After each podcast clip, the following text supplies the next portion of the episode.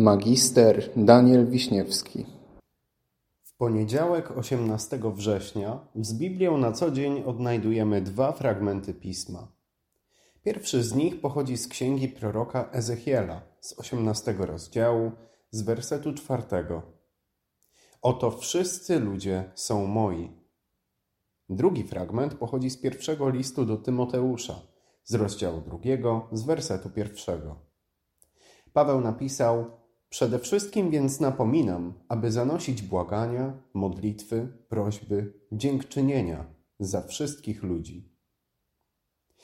Oglądałem kiedyś film o pewnej dziewczynie imieniem Daria, która znajdowała się w życiowym dołku. Daria pochodziła z trudnego kontekstu. Rozbita rodzina i problemy finansowe sprawiły, że stała się gorzka dla innych. Ze względu na wiele czynników, ale w tym wszystkim też swoje własne zachowania, czuła się osamotniona i porzucona. Nikt nie dzielił z nią jej smutków, bo każdego po kolei od siebie odrzucała. No bo przecież kto taki byłby w ogóle w stanie ją zrozumieć?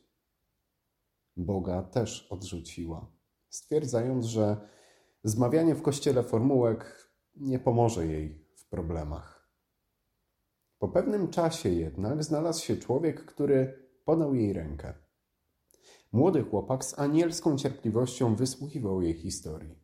Inspirował ją i zachęcał do bycia kimś więcej, nie oczekując tym samym niczego w zamian.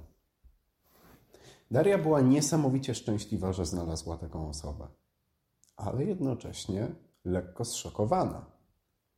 Jak można z własnej nieprzymuszonej woli przyjmować na siebie czyjąś ciemność i nie chcieć niczego dla siebie. To jest nielogiczne. I w końcu, zaintrygowana, zadała swojemu nowemu przyjacielowi pytanie wprost: Czy ty się we mnie zakochałeś? Dlaczego mi pomagasz? Przyjaciel uśmiechnął się tylko. Nie, nie interesuje mnie związek. Jestem z tobą, bo tego potrzebujesz. Niewielu ludzi dzisiaj wykazuje się taką kompletną bezinteresownością. Więc Daria popłakała się ze szczęścia. Ocierając łzy wzruszenia, powiedziała: Dziękuję ci. Jej przyjaciel poklepał ją wtedy po ramieniu i powiedział: Nie dziękuj mi. Dziękuj Bogu, bo to On mnie do ciebie posłał. Nieraz w życiu zdarza się, że podobnie jak Daria, mierzymy się z jakąś ciemnością. I wizja pomocy z zewnątrz wydaje się nam tak nierealna, że nawet nie bierzemy jej na poważnie. A już tym bardziej nie bierzemy na poważnie interwencji ze strony Boga. Ciężko jest zaufać, że ktoś, kogo fizycznie nie widzimy, pomoże nam w zmaganiach, które widzimy i namacalnie wręcz doświadczamy. Jednak Boża pomoc w przykrych chwilach może do nas docierać na wiele sposobów. Także takich, których na pierwszy rzut oka wydają się dla nas nieoczywiste. Także przez innych ludzi. Nasz fragment z księgi proroka Ezechiela opowiada o tym, że niezależnie od tego, w jakim stanie znajduje się nasze życie, to co w tym życiu robimy i jakie wartości wyznajemy, należymy do Niego. Czytamy Oto wszyscy ludzie są moi, zarówno ojciec jak syn są moimi. Jeżeli kto jest sprawiedliwy i wykonuje prawo i sprawiedliwość, postępuje według moich przykazań i przestrzega wiernie moich praw, ten jest sprawiedliwy.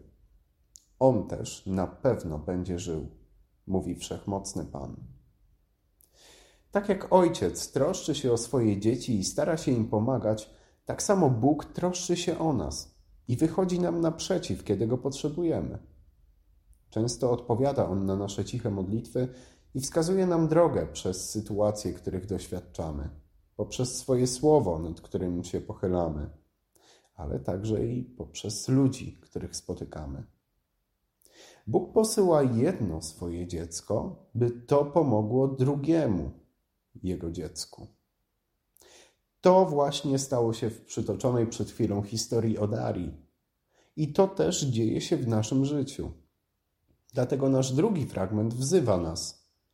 Przede wszystkim więc napominam, aby zanosić błagania, modlitwy, prośby, dziękczynienia za wszystkich ludzi, za królów i za wszystkich przełożonych, abyśmy ciche i spokojne życie wiedli we wszelkiej pobożności i uczciwości.